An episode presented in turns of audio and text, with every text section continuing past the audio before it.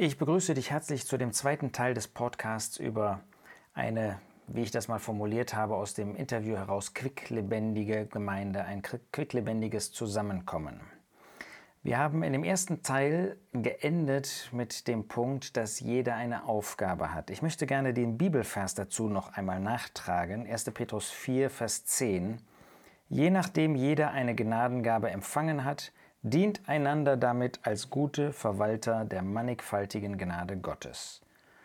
Da steht also nicht in 1. Petrus 4, je nachdem, ob jemand eine Gnadengabe empfangen hat und wenn ja, dann diene damit, sondern je nachdem jeder eine Gnadengabe. Das heißt, die Gnadengabe, die du bekommen hast, nutze sie für den Herrn und ich soll die, die der Herr mir übergeben hat, auch nutzen für ihn. Und wenn dann jemand redet, Vers 11, so rede er als Aussprüche Gottes. Wenn jemand dient, so ist, so sei es als aus der Kraft, die Gott darreicht, damit in allem Gott verherrlicht werde durch Jesus Christus, dem die Herrlichkeit ist und die Macht von Ewigkeit zu Ewigkeit. Amen. Hier sehen wir also, dass wenn wir dann reden, es Aussprüche Gottes sein sollen. Das soll nicht irgendwie mein Wort, Menschenwort sein, sondern es soll wirklich von dem Herrn kommen. Das heißt, es geht nicht darum, einfach ähm, durch die Gaben mich selbst zu verherrlichen. Gott soll verherrlicht werden. Eine große Gefahr heute, ähm, dass wir menschenzentriert, mal mit dem Stichwort Christ, äh, menschlicher, christlicher Humanismus, dass das unser, unser Ziel ist. Nein, Christus soll verherrlicht werden. Es geht nicht darum, dass ich mich wohlfühle, weil ich jetzt eine Hingabe äh, ihm gegenüber zeige, weil ich jetzt eine Gabe ausübe und ähm, das äh, mir eben Freude macht. Nein, es geht einfach darum, dass der Herr Jesus geehrt wird. Dieser Pastor, von dem ich beim letzten Mal schon erzählt habe, sagt, wir pressen die Leute nicht in unsere Schablone, sondern fördern die Ideen, die sie selbst mitbringen. Das ist also diese eine Seite, dass wirklich Freiheit da ist, dass jeder die Begabung, die der Herr ihm gegeben hat, auch ausgeführt wird. Das hat aber auch eine Kehrseite. Es geht eben nicht um uns. Es geht nicht darum, dass ich den Menschen mit seiner Begabung in den Mittelpunkt stelle, dass er sich wohlfühlt, ja, dass er zufrieden ist in der Gemeinde. Es geht nicht um eine Wohlfühlgemeinde in dem Sinne, sondern es geht darum, dass wir die Aufgaben, die der Herr uns übertragen hat, zu seiner Ehre, zu seiner Freude und natürlich zum Segen für andere ausführen. Lass mich mal ein Beispiel nennen. Ich hörte mal, dass ähm, bei einem evangelistischen ähm, Einsatz jemand zum Glauben kam, eine Frau, die vorher professionelle Tänzerin war. Und dann haben sich die Verantwortlichen in diesem örtlichen Zusammenkommen dieser Gemeinde überlegt, ja, wie können wir deren Gabe jetzt einsetzen? Und dann haben sie gesagt, dann lass uns doch mal einen Anbetungstanz machen. Ja, dann kann sie ihre Gabe einbringen und wir haben alle was davon. Und da seht ihr, da siehst du, das stellt den Menschen in den Mittelpunkt. Von einem Anbetungstanz findest du in der Bibel nichts, gar nichts.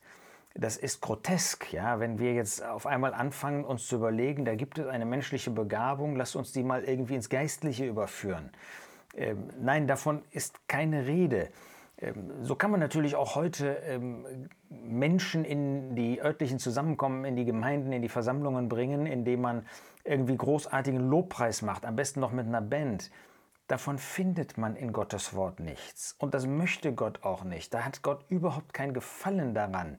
Das ist das, was der Mensch gut findet. Und das ist genau das, was ich meinte, was den Menschen in den Mittelpunkt stellt, aber nicht Gott. Und deshalb wünsche ich mir, wünsche ich dir, dass wir fragen, was möchte Gott, was zeigt uns sein Wort dazu? Nicht, wie kann ich einen Menschen glücklich machen, dass er irgendeine Begabung, menschliche Begabung oft ausüben kann, sondern wie kann ich den Herrn verherrlichen? Dieser Pastor zeigt dann auch in diesem Interview mit Idea Spektrum, ähm, wie wichtig die Kleingruppen in der Woche sind. Ja, dass ähm, die Christen sich eben nicht nur an dem Sonntag treffen, sondern auch, dass sie ein Miteinander während der Woche haben. Sehr wichtig. Nur darf man dabei eben nicht vergessen, ähm, dass Priorität in dem Versammlungs-, in dem Gemeindeleben ohne Zweifel die Zusammenkünfte haben, wo der Herr Jesus nach Matthäus 18 verheißen hat, wo zwei oder drei versammelt sind in meinem Namen, da bin ich in ihrer Mitte. Das muss auf jeden Fall der Schwerpunkt sein. Und darüber hinaus natürlich das Miteinander als Geschwister, als Gläubige in der, in der örtlichen Versammlung, örtlichen Gemeinde.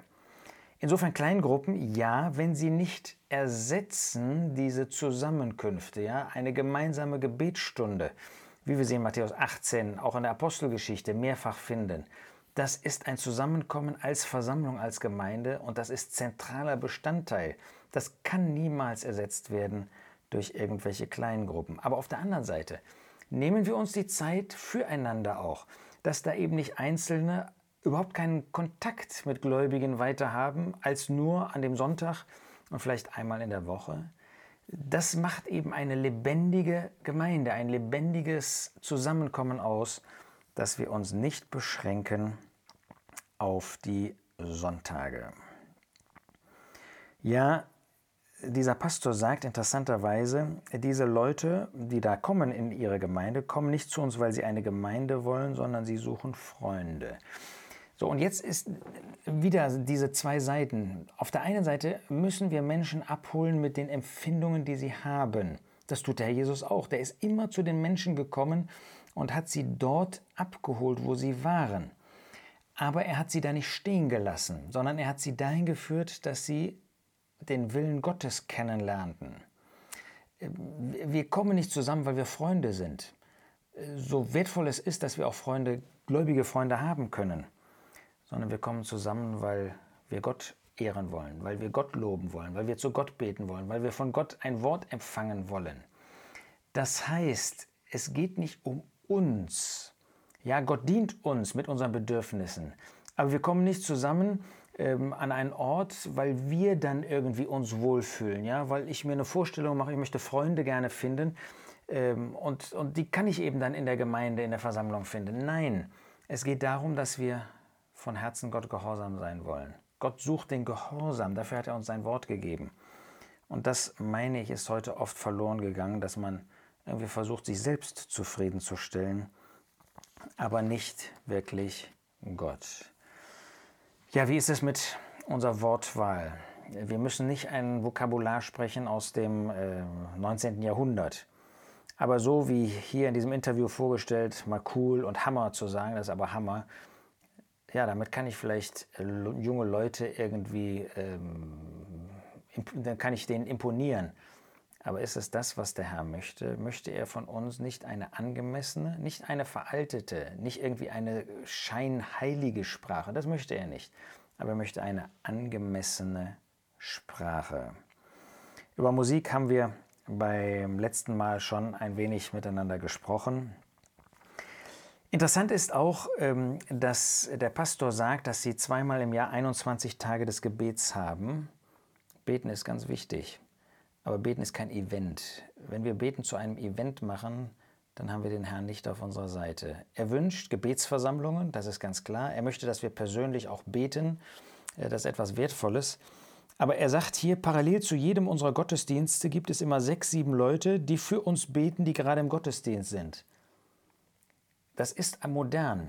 Ich höre zum Beispiel, dass bei Evangelisationen oder bei bestimmten Veranstaltungen dann immer so separat inzwischen sich so ein Gebetskreis entwickelt.